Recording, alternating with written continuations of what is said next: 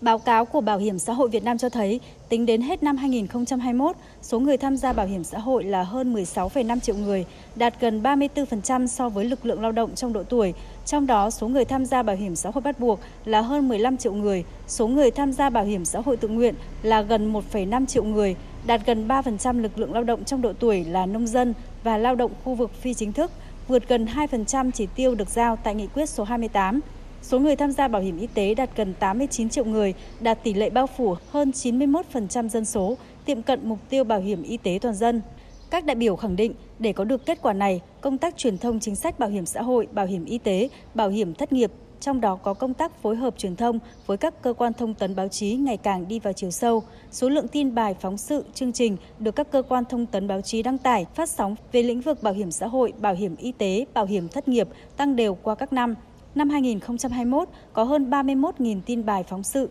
được đăng tải phát sóng, tăng gần gấp 2 lần so với năm 2020-2019. Riêng 5 tháng đầu năm nay, ước đã có khoảng 9.500 tin bài phóng sự được đăng tải phát sóng trên các phương tiện thông tin đại chúng khẳng định vai trò quan trọng của các cơ quan thông tấn báo chí đối với công tác truyền thông, sự vào cuộc chủ động tích cực của các cơ quan thông tấn báo chí đã góp phần giúp công tác truyền thông chính sách bảo hiểm xã hội, bảo hiểm y tế có nhiều đổi mới theo hướng chuyên nghiệp, hiệu quả, tạo sự chuyển biến rõ nét trong nhận thức và hành động của các tổ chức cá nhân về vai trò trách nhiệm cũng như mục đích, ý nghĩa của việc tham gia bảo hiểm xã hội, bảo hiểm y tế. Ông Đào Việt Ánh, Phó Tổng Giám đốc Bảo hiểm xã hội Việt Nam nêu rõ. Rất nhiều các tin bài, phóng sự, tọa đàm, tiêu điểm thì được đầu tư công phu bài bản, góp phần tích cực trong việc định hướng dư luận xã hội cũng như các cái vấn đề được xã hội quan tâm như bảo hiểm xã hội một lần, các vấn đề liên quan đến luật bảo hiểm xã hội, luật bảo hiểm y tế, nợ đóng bảo hiểm xã hội, nợ đóng bảo hiểm y tế, trục lợi chính sách bảo hiểm xã hội, bảo hiểm y tế. Chính cái sự vào cuộc rất sức chủ động tích cực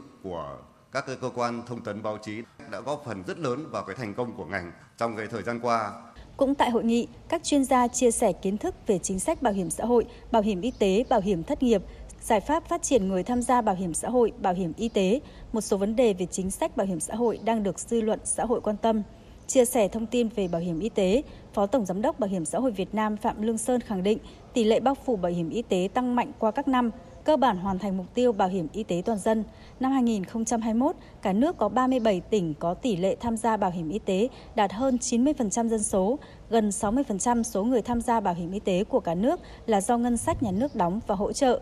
Để đảm bảo tốt công tác chăm sóc sức khỏe cho người dân, từ thực tiễn triển khai tổ chức, thực hiện chính sách bảo hiểm y tế cho thấy để duy trì tỷ lệ tham gia bảo hiểm y tế và bao phủ bảo hiểm y tế đối với gần 10% dân số còn lại, ông Phạm Lương Sơn cho rằng để đảm bảo cái sự công bằng bền vững là cái gì? Đó là cái việc quản lý sử dụng quỹ bảo hiểm y tế hiệu quả cũng như là mở rộng bao phủ bảo hiểm y tế một cách bền vững.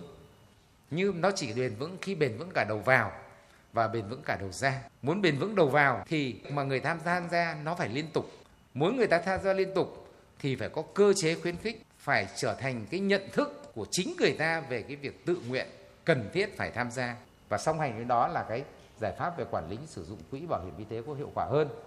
Liên quan đến dự án luật bảo hiểm xã hội sửa đổi nhằm đảm bảo quyền lợi của người tham gia, ông Trần Hải Nam, Phó Vụ trưởng Vụ Bảo hiểm xã hội, Bộ Lao động Thương binh và Xã hội lưu ý một số đề xuất như bổ sung quy định trợ cấp đối với trường hợp người lao động có thời gian đóng bảo hiểm xã hội nhưng không đủ điều kiện hưởng lương hưu hàng tháng. Nếu không nhận bảo hiểm xã hội một lần theo hướng được hưởng trợ cấp hưu trí xã hội sớm hơn và mức trợ cấp hàng tháng cao hơn. Bổ sung đối tượng tham gia bảo hiểm xã hội bắt buộc đối với đối tượng có điều kiện và khả năng như chủ hộ kinh doanh, người quản lý doanh nghiệp, người quản lý điều hành hợp tác xã không hưởng tiền lương, quy định cụ thể tham gia bảo hiểm xã hội bắt buộc đối với người lao động làm việc không chọn thời gian, tăng mức hỗ trợ đóng đối với người tham gia bảo hiểm xã hội tự nguyện, bổ sung chế độ trợ cấp thai sản trong chính sách bảo hiểm xã hội tự nguyện. Ông Trần Hải Nam nêu ý kiến. Luật bảo hiểm xã hội cũng sẽ là một cái nội dung trong cái chương trình xây dựng luật pháp lệnh. Tại cái tờ trình, chính phủ cũng đề xuất có 5 cái nhóm nội dung chính sách sẽ được quan tâm ưu tiên cho sửa đổi lần này.